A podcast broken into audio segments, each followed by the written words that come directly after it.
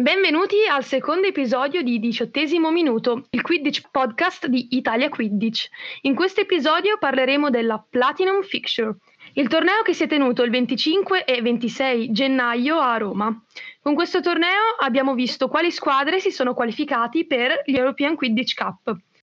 Per la Division 1 abbiamo Giorgia Falcinelli in quanto rappresentante dei Virtute Romana Quidditch. Ciao a tutti. Mentre per la Division 2 abbiamo i rappresentanti Michele Genovese per i Green Tauros Quidditch Torino e Leonardo Sampieri per i Siena Ghibellins Quidditch Club. Ciao. Ciao a tutti. Cominciamo questa intervista sul torneo. Siamo curiosi anche di sapere un po' i pareri di queste squadre riguardo quel weekend. Cominciamo da Sampieri. Quindi dal terzo posto.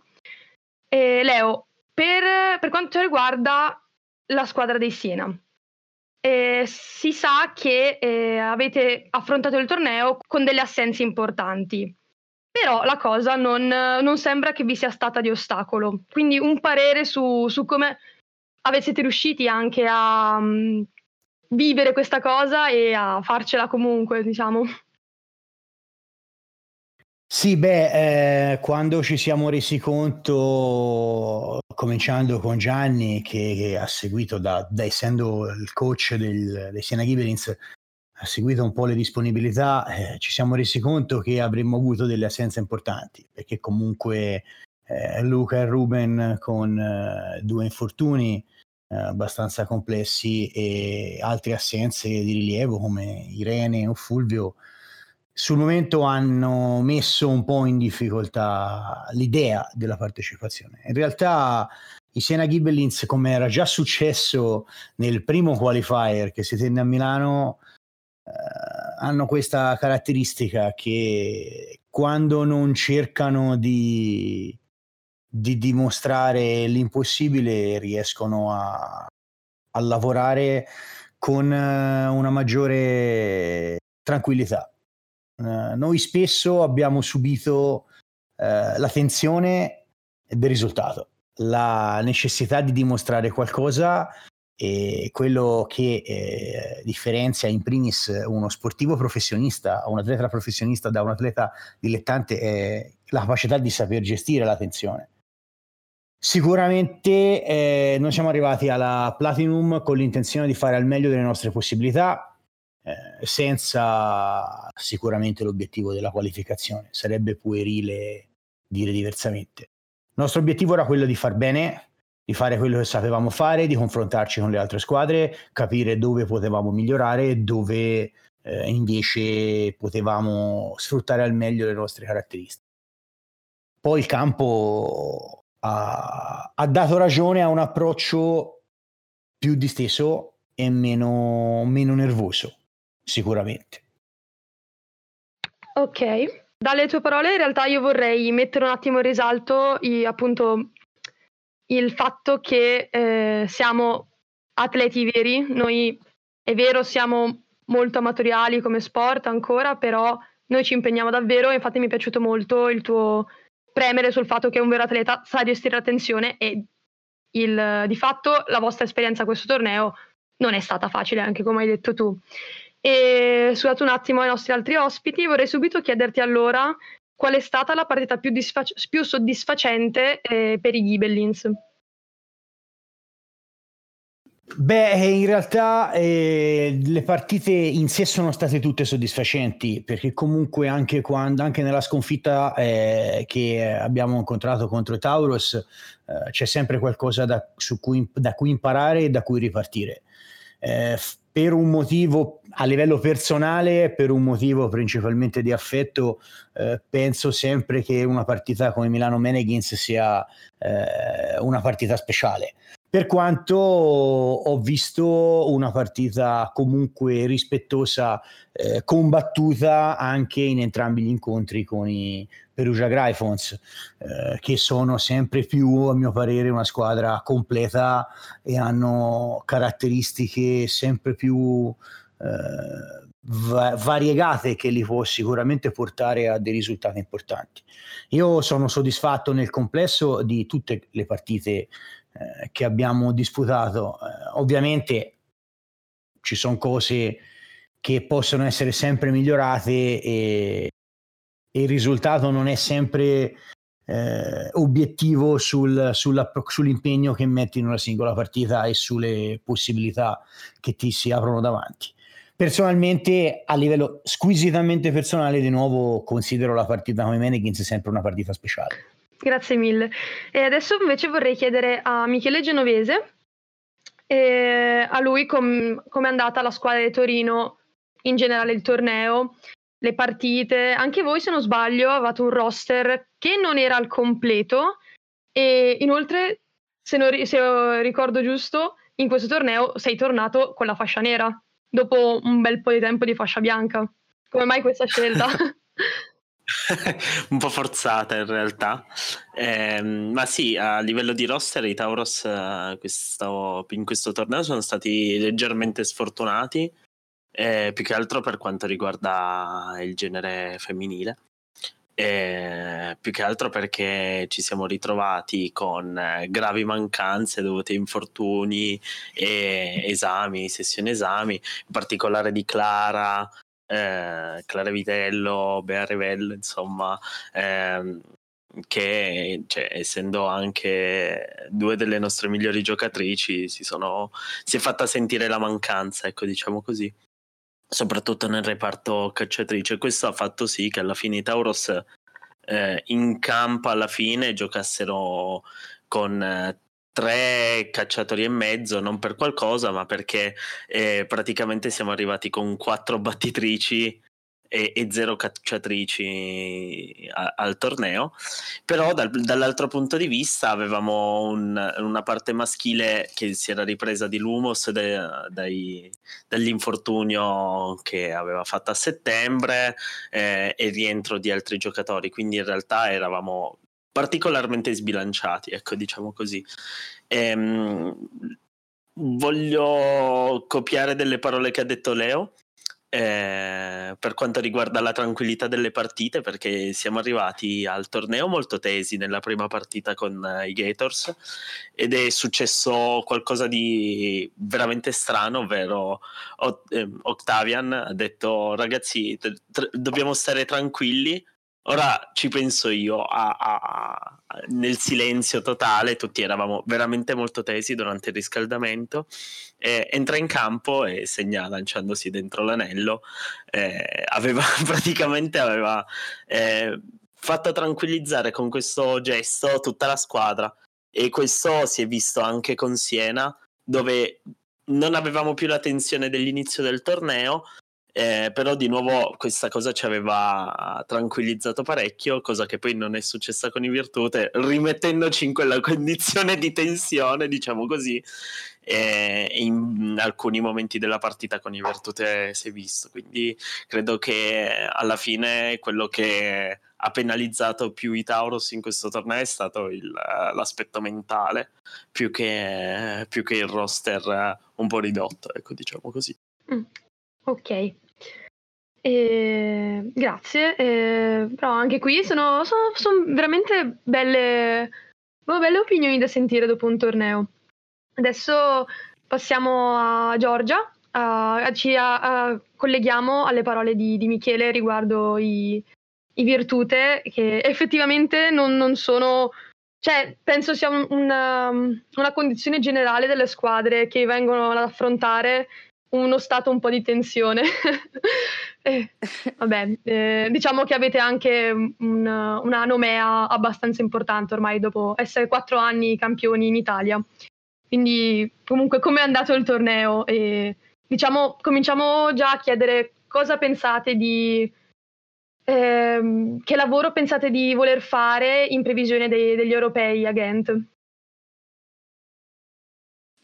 Innanzitutto vorrei dire che la tensione c'è anche per noi, anzi forse è proprio uno dei nostri punti deboli durante le partite. Per esempio, di solito ogni partita dei Virtute, noi iniziamo tutti i tornei così: la prima partita la giochiamo a detta nostra male, ma perché noi non ci sentiamo proprio al 100% delle nostre capacità, proprio per la tensione, perché magari in vari momenti non riusciamo a essere lucidi, ma ci facciamo trasportare molto dalle emozioni, diciamo così. Questo torneo è andato bene, ovviamente è andato bene, non posso dire il contrario, però noi siamo anche rimasti un po' demoralizzati perché sappiamo che possiamo fare di più e sicuramente non abbiamo giocato come volevamo, come ci aspettavamo. Poi purtroppo c'era molta tensione anche a livello mentale, non solo sul gioco, ma anche a livello organizzativo del torneo. Molti dei nostri ragazzi sono stati impegnati davvero tanto nell'organizzazione del torneo e tra una partita e l'altra non avevano neanche il tempo di fare stretching, riposarsi un attimo e tranquillizzarsi, quindi secondo me questo aspetto ha anche pesato un po' su poi quello che cioè sul gioco in campo, ecco.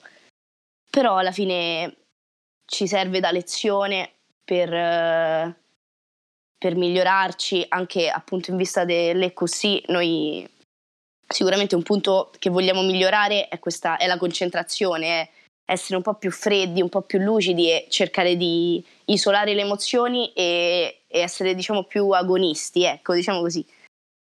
E niente, poi ovviamente sono state belle partite, sicuramente l'ansia c'era anche per questo, perché noi dopo le prime due partite, soprattutto nella finale, dopo le prime due partite che sapevamo di non aver dato tutto quello che potevamo dare, eravamo un po' tesi, però poi durante la finale siamo riusciti a tirar fuori quello di cui siamo capaci, ecco, quindi siamo abbastanza soddisfatti di questo e ovviamente siamo contenti delle vittorie, della qualificazione all'Europeo, che ci tenevamo particolarmente, quindi speriamo bene. Grazie mille anche a te.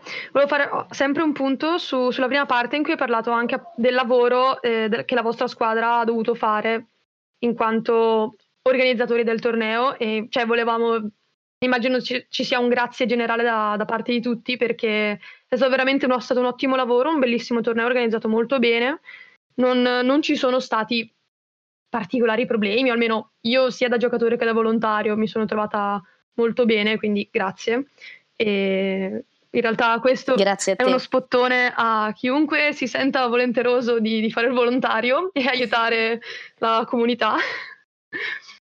Quindi Giorgia, adesso che quindi siete qualificati agli europei a Ghent, Division 1, oltre concentrazione, magari qualche squadra che vorreste affrontare, vorreste riaffrontare, dato che comunque avete un passato negli europei?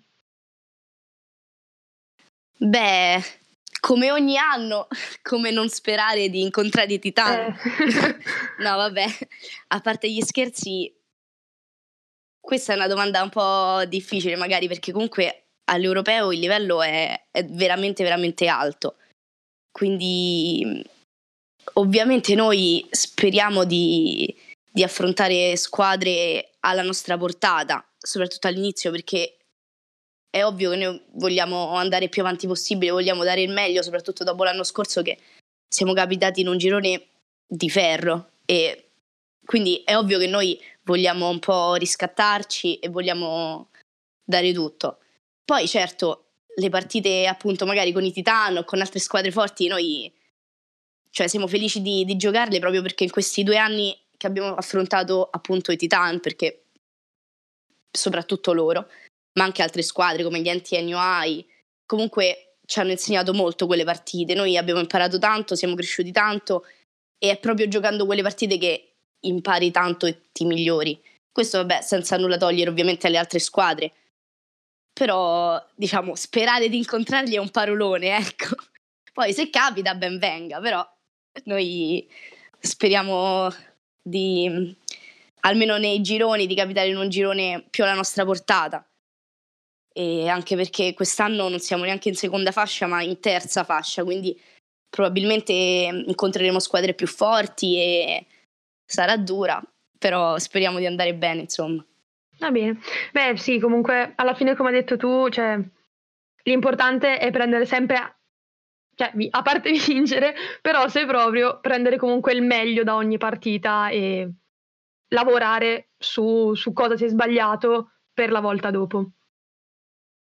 Sì, assolutamente. Passo invece adesso a Genovese, che anche la squadra di Torino ha un passato negli europei, quindi più o meno stessa domanda.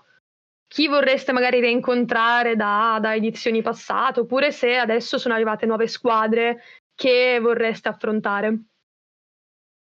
Ma allora, intanto avrei voluto giocare in Dino. E chi non avrebbe voluto? No, però guardando un attimo quelle che sono le squadre in D2, io personalmente, ma non per qualcosa, vorrei evitare i Green Tauros, di giocare contro i Green Tauros, perché cioè, in questo torneo cioè, ci sono delle belle squadre, ma sono piazzate nei seed, insomma, nei posti sbagliati, ecco. Mi viene in mente SQC, che è in terza fascia, la squadra inglese, che peraltro è stata piuttosto sfortunata nel qualifier inglese, ma anche Edinburgh, che è anche quella nella terza fascia, o Vienna.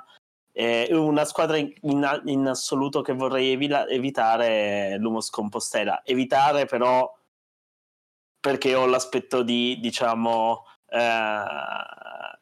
facilitare magari una buona discesa nel torneo, però sicuramente quelle sarebbero le partite più interessanti da giocare, secondo me. Okay. Mi sembra che ci siano anche gli Olimpiense, sempre UK, che sono però in prima fascia, quindi sarà più difficile incrociare. Dall'altro punto di vista, appunto, avrei voluto giocare in D1, e anche io in realtà giocare contro i Titan sarebbe stato una buona crescita per tutta la squadra, ne sarebbe valsa la pena. Purtroppo l'Italia è, secondo me, si data male all'interno di D1 e D2, però è quello che c'è e lo accettiamo, insomma. Beh, prossimo anno, se andate bene, forse avremo più posti. Beh, in realtà non dipende da noi.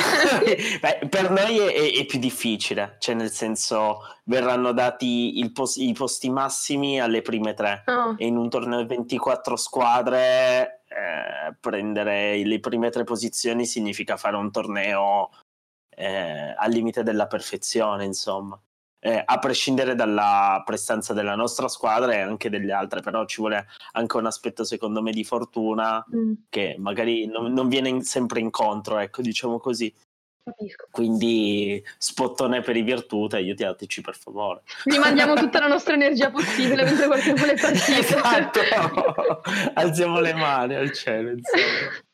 Va bene, adesso Leo, voi invece come anche ho visto dalla vostra intervista a Siena TV, se non sbaglio, stavate sì, raccontando che appunto per voi sarà invece la prima esperienza agli europei.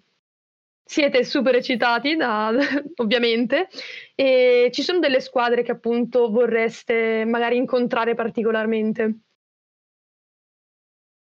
Allora, sì... l'eccitazione c'è, anche se è passata, diciamo, la prima settimana di hype, anche grazie a Gianni, che giustamente, da buon allenatore coscienzioso, ha riportato tutti con i piedi per terra. Ci siamo messi al lavoro in vista del torneo. Stiamo lavorando, comunque diciamo che l'eccitazione c'è, ma siamo tornati molto con i piedi per terra, perché comunque a lavorare c'è veramente tanto in vista di questo europeo. Io prima di tutto, con quanto voglio bene a Geno, vorrei non incontrare Green Tauros, ma mica per altro, perché comunque in un modo o nell'altro ci incontriamo a tutti i tornei, e almeno all'europeo mi piacerebbe poterci salutare al di fuori del campo senza rincrociarsi nuovamente anche all'europeo. Se poi dovesse capitare, ben venga, sarà comunque un piacere giocare contro i Tauros come sempre. Beh, una cosa positiva è che ci incrociamo sempre in semifinale, quindi speriamo di incrociarci anche questa volta. No, sarebbe un risultato veramente eccellente, guarda. Eh sì, decisamente. Sarebbe un risultato eccellente. Non diciamo che di io assolutamente non mi permetterei mai, è una firma che metterei volentieri, ecco, se mi offrissero questa possibilità. Scherzi a parte, io ho avuto l'occasione di arbitrare 2 anni all'EQC, quindi ho avuto modo, anche se non ho partecipato all'EQC 2019 per impegni personali, al 2018-2017 ho arbitrato da volontario, quindi alcuni dei nomi che troveremo li conosco o comunque li ho visti, per quanto mi rendo conto che nel nostro ambiente, anche al di fuori dell'Italia, nel giro di 2 anni possano cambiare molte cose, indubbiamente.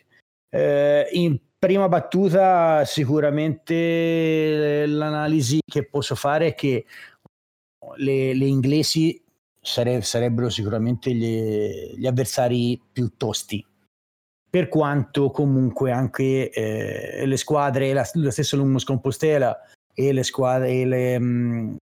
squadre tedesche potrebbero creare molte difficoltà.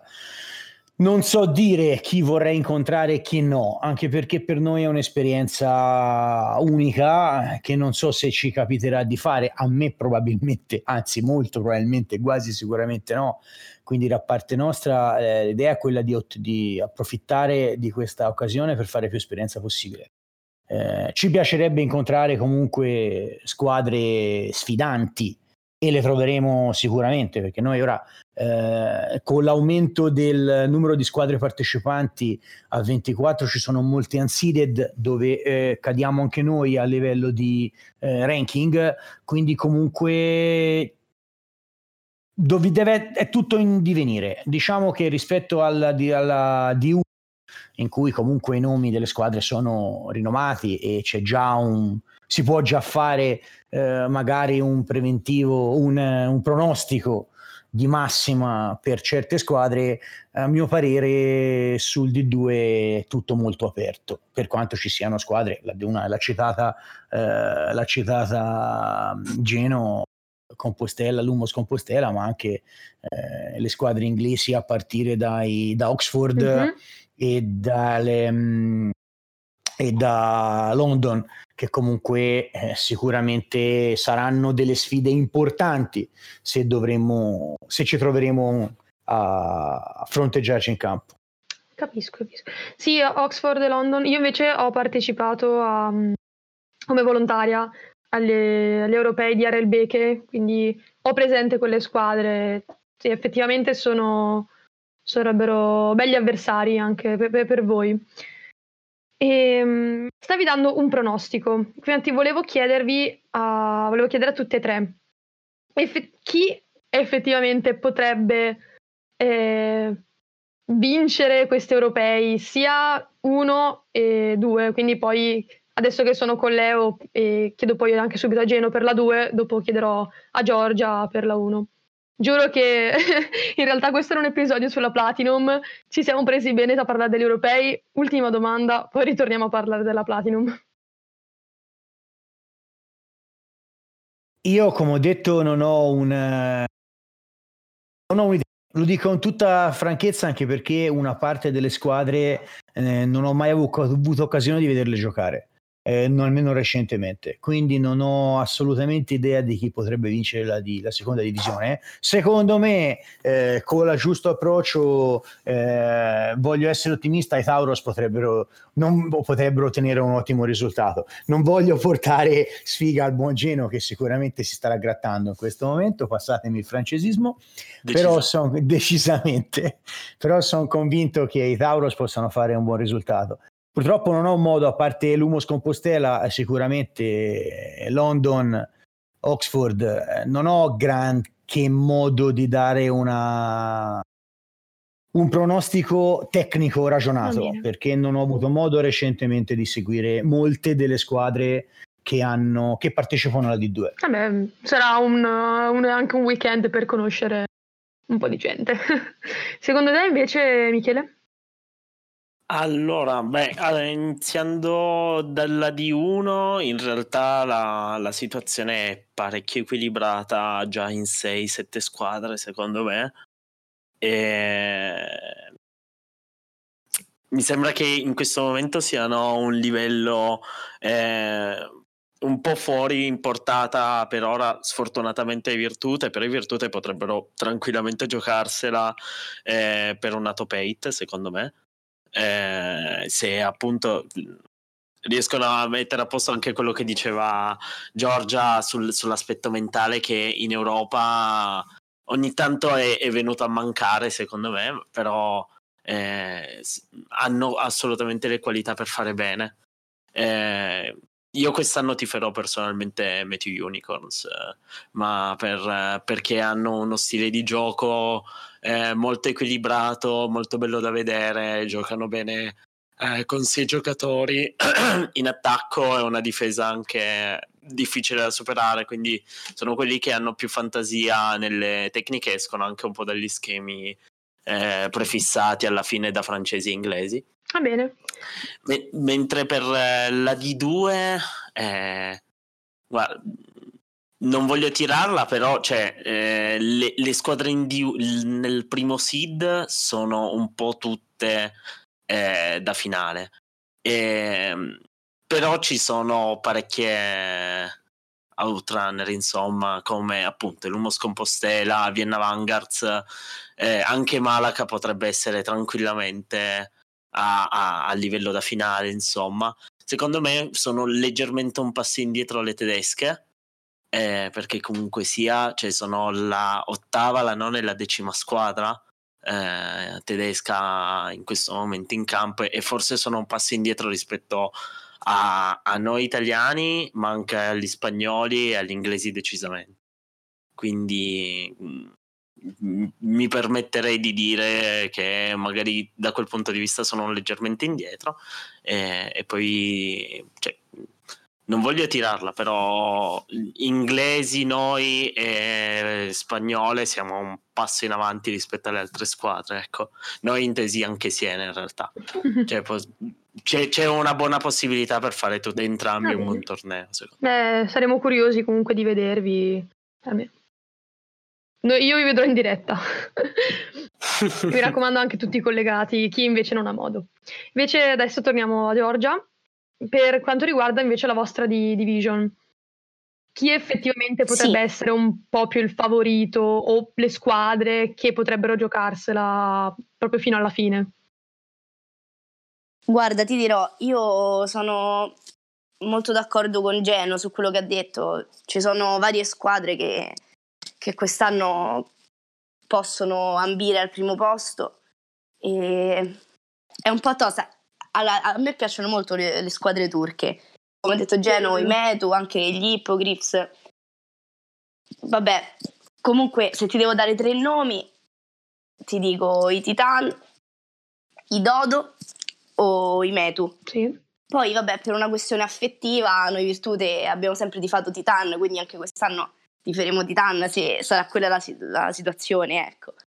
E ringrazio Geno anche su quello che ha detto, per quello che ha detto sui Virtute, e speriamo di fare bene. Noi ci stiamo impegnando, e quindi speriamo veramente di riuscire a fare un buon torneo. Poi certo, ambire all'8º posto sarebbe già tanto per noi, cioè noi comunque puntiamo a fare bene e a giocare bene le partite. Sicuramente più arriviamo in alto meglio è anche per l'Italia, quindi fate tutti Virtute. Sì, esatto. e niente, questo penso, il livello sicuramente è alto, e anche lì sul podio, ecco, il livello, cioè bene o male siamo lì, quindi non ti posso dare un pronostico certo, ecco. Vabbè, non si vedrà anche comunque durante il weekend del 2-3 come andrà. Noi ovviamente faremo tutto il tifo per voi, perché sì, cioè grazie. Ok, abbiamo detto, ultima domanda sugli europei, questa è stata fatta. Ritorniamo, facciamo questo passo indietro, adesso ritorniamo alla Platinum, perché ci sono, dai, ancora qualche cosina da dire ce l'abbiamo. E poi più avanti, tra un paio di mesi, potremo parlare anche degli europei, quindi non è finita qui. Riguardo invece la Platinum Fixture, volevo chiedervi magari dei giocatori, giocatrici, un giocatore, quanti, chi volete voi, che secondo voi, cioè che vi ha sorpreso magari a voi personalmente, magari la vostra squadra, finita una partita avete detto ah cavoli, quella persona si è scoperta, si è distinta. Non so, chi ha già un'idea prenda pure la parola. Vediamo, Gino, prendere la parola. Vabbè, dai, mi sbilancio. Mi sbilancio perché, beh, allora, secondo me, cioè, nonostante la posizione, Ash dei Gators, secondo me è stato il giocatore individualmente che è cresciuto di più in veramente poco tempo. Cioè è stato almeno è diventato secondo me un giocatore piuttosto completo sia in attacco ma soprattutto in difesa. È uno dei pochi portieri che riesce in continuazione a bloccare comunque sia o tiri o placcaggi, insomma è molto malleabile in difesa e quello lo apprezzo un sacco, e effettivamente è stato comunque uno dei pochi giocatori che mi ha fatto indicare il dito, cioè puntare il dito dicendo wow che figo. È stato secondo me individualmente il miglior giocatore, cioè il giocatore che più è cresciuto nel torneo, ecco, diciamo così.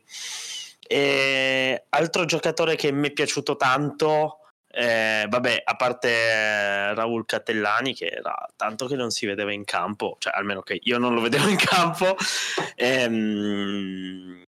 però mi è piaciuto tanto l'atteggiamento di Paccio, cioè che in 4 partite 3 giocate parecchio sopra livello e la quarta, l'ultima con Perugia, giocata dall'inizio alla fine, è quello che con atteggiamento è stato all'altezza del torneo e effettivamente ha preso insomma le luci della ribalta e se l'è puntata addosso, ecco. Ha fatto un torneo strepitoso anche lui. Ottimo. Bello, mi piace questo appreciation post proprio. Sì, ma cioè super fan di Paccio da sempre, poi ha avuto sfortuna con gli infortuni anche, comunque dovuta all'età non esattamente giovane, stiamo parlando di un ultra novantenne in campo. No, dillo, Paccio è vecchio, fuori e dentro, glielo diciamo sempre tutti, anche noi per spronarlo. Vabbè, ha funzionato, No, però cioè, dal punto di vista proprio della mentalità è stato un giocatore che effettivamente si è più messo in mostra, perché effettivamente con la sua tranquillità, pacatezza ma comunque voglia di giocare ha cambiato le partite, e non ne ha cambiata comunque soltanto una, ne ha cambiate un paio. Anche Meneghins ha fatto azioni fondamentali per la vittoria, cioè stiamo parlando di pesci, ecco, insomma. Va bene, invece adesso Leo, Giorgia, avete già qualche idea? Giorgia, vai.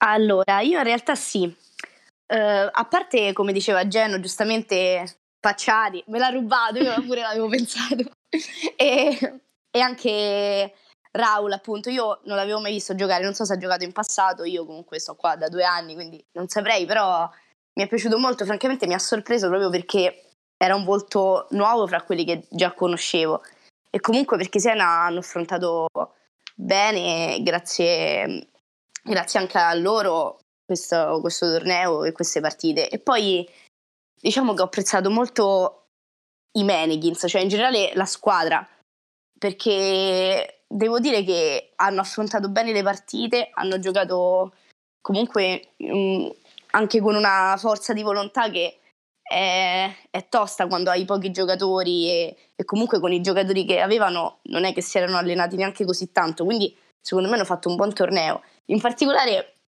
Michele Lunghi mi ha sorpreso in senso positivo, quando lui, poverino, stava tipo a terra, morente, con la gamba che gli faceva malissimo, però comunque continuava a giocare tutte le partite, cioè proprio mi ha trasmesso una forza di volontà fortissima, quindi cioè, questo perché mi è capitato di vedere lui, però anche gli altri dei Meneghins in generale mi hanno trasmesso questa forza di volontà e mi è piaciuto tantissimo il loro torneo, come l'hanno affrontato e dove sono arrivati, quindi sono rimasta proprio contenta da questa cosa. Bello, ci piace. E Leo, vai, quindi manchi solo tu. Eh beh, ognuno un po' per uno. Sì, sicuramente Ash, come diceva Geno, sta crescendo in maniera incredibile e la squadra lo supporta molto bene, a mio parere, a livello di determinazione, perché ho visto dei Gators veramente determinati, ho visto dei Gators veramente a testa alta, stanno mettendo veramente, secondo me, una squadra solida mentalmente e fisicamente. Sotto questo punto di vista Ash gli dà una grossa mano con le sue caratteristiche. Io personalmente, sarà perché li abbiamo incontrati due volte, sono rimasto molto sorpreso da Carlo dei Perugia Gryphons. Sta crescendo moltissimo, è migliorato moltissimo dall'ultima volta che l'ho visto giocare. La squadra si fida di lui, ha portato avanti il gioco secondo me in maniera ottima. Nella prima partita me lo sono trovato un paio di volte davanti, una volta ha avuto la meglio lui, una volta l'ho buttato giù io, ma insomma devo dire che se l'è cavata molto bene, sta crescendo molto, è uno di quegli elementi che secondo me possono dare a Perugia un supporto, uno stimolo importante. E poi devo fare una menzione d'onore, a mio parere, che comunque al sempre verde Fry, non solo perché ha la maglia verde di Meneghins, ma perché questo è sempre qua. O perché è sempre qua, ma Fry ho rivisto Fry, perché diciamo che nelle ultime volte che l'ho visto in campo l'ho visto un po' appannato in passato negli ultimi tornei. Invece a questo giro ho rivisto il Fry che mi ha sempre fatto tanta paura, e me ne ha fatta tanta, devo essere sincero, anche a questo giro. Devo dire che ha trovato un supporto nei Meneghins importante e è tornato a essere veramente pericoloso come era quando l'abbiamo incontrato la prima volta, che non c'era verso da giovane squadra emergente non c'era modo di tenerlo, mi ricordo ancora con un certo terrore. Cioè, è vero, comunque Fry, cioè, è tornato anche, cioè, è vero, cioè, proprio è tornato agli antichi splendori, perché, cioè, è sempre stato un giocatore importante Fry, però effettivamente era anche lui volenteroso di prendersi la squadra sulle spalle, forse è stato quello effettivamente, è vero. Va bene, grazie mille, direi che sono uscite bellissime opinioni, bellissimi pareri anche per il futuro, appunto, di queste squadre, e quindi ringrazio i nostri ospiti, ringrazio Michele Genovese, Leonardo Sampieri e Giorgia Falcinelli di essere intervenuti in questo secondo episodio, e speriamo vi sia piaciuto ascoltarci, vi sia piaciuto questo episodio. Mi raccomando, scriveteci qualunque commento, feedback, e comunque ci vediamo, vi ricordo le date importanti, il 28 e 29 marzo con i Siena e i Green Tauros a Brescia, mentre invece i Virtute li vedremo ancora a Ghent il 2 e il 3 maggio, quindi se non siete vicino Ghent, Belgio, le dirette ci sono sempre, non fate gli ignorri. Bene, salutiamo e grazie mille a tutti. Grazie a te. Grazie a te, anche a Simone. Giusto, peraltro. Grazie a voi. Grazie a tutti. E in bocca al lupo a tutti. Grazie a tutti e in bocca al lupo a Tigre, Taurus e Virtute.